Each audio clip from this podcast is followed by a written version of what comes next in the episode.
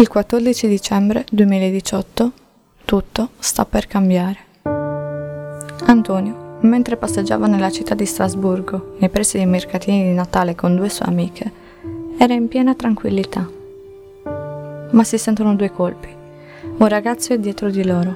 Successivamente grida e poi la fuga. Ma Antonio non c'è, è rimasto indietro. Le sue amiche non lo trovano più.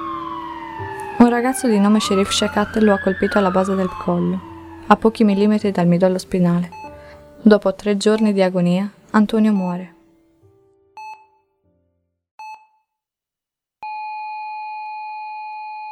Antonio Megalizzi era arrivato a Strasburgo in autobus per seguire i lavori dell'Assemblea plenaria al Parlamento europeo con due colleghe italiane, Caterina e Clara, ancora sconvolte per la sorte toccata all'amico più sfortunato. Insieme lavorano per Eufonica, un progetto radiofonico legato al mondo universitario. Onorevole Viotti, l'ultima intervista di Antonio Megalizzi è stata con lei martedì pomeriggio. Sì, abbiamo, abbiamo fatto un'intervista sul bilancio europeo e poi siamo fermati a parlare un po' di minuti su un tema che a lui stava a cuore, sta a cuore, che sono le, le risorse proprie dell'Unione Europea e ci siamo dati appuntamento per, per gennaio per un'intervista più particolare. Martedì sera si sono trovati al posto sbagliato nel momento sbagliato, in centro città, fra le bancarelle del mercatino di Natale. Dopo l'attentato, il Parlamento europeo ha dedicato lo studio radiofonico di Strasburgo alla memoria di Antonio e quella di un suo amico e collega, Bartos, rimasto ucciso anche lui nell'attentato di Strasburgo. Erano parte di noi e il loro progetto, che è ripartito,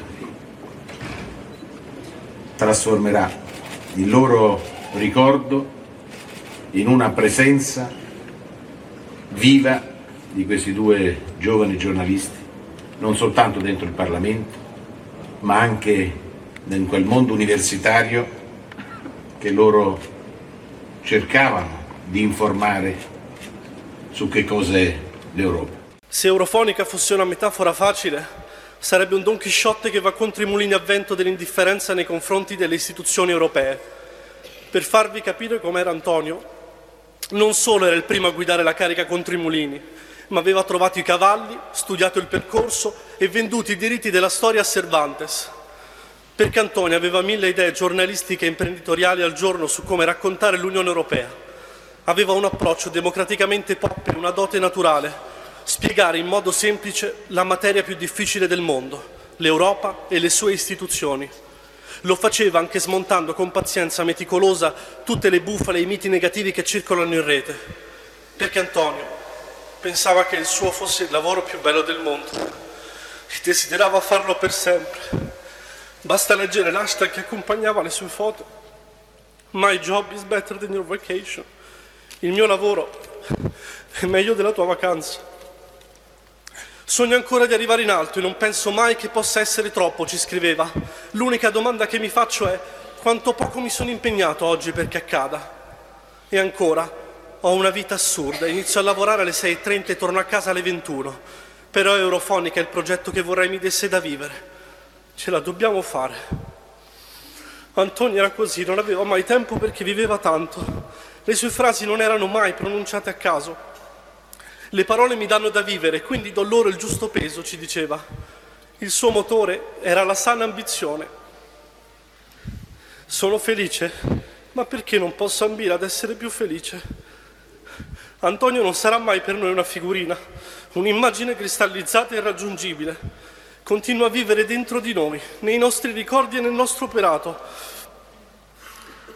Porteremo avanti il suo sogno, il nostro sogno, che per anni abbiamo inseguito contando solo sulla nostra passione.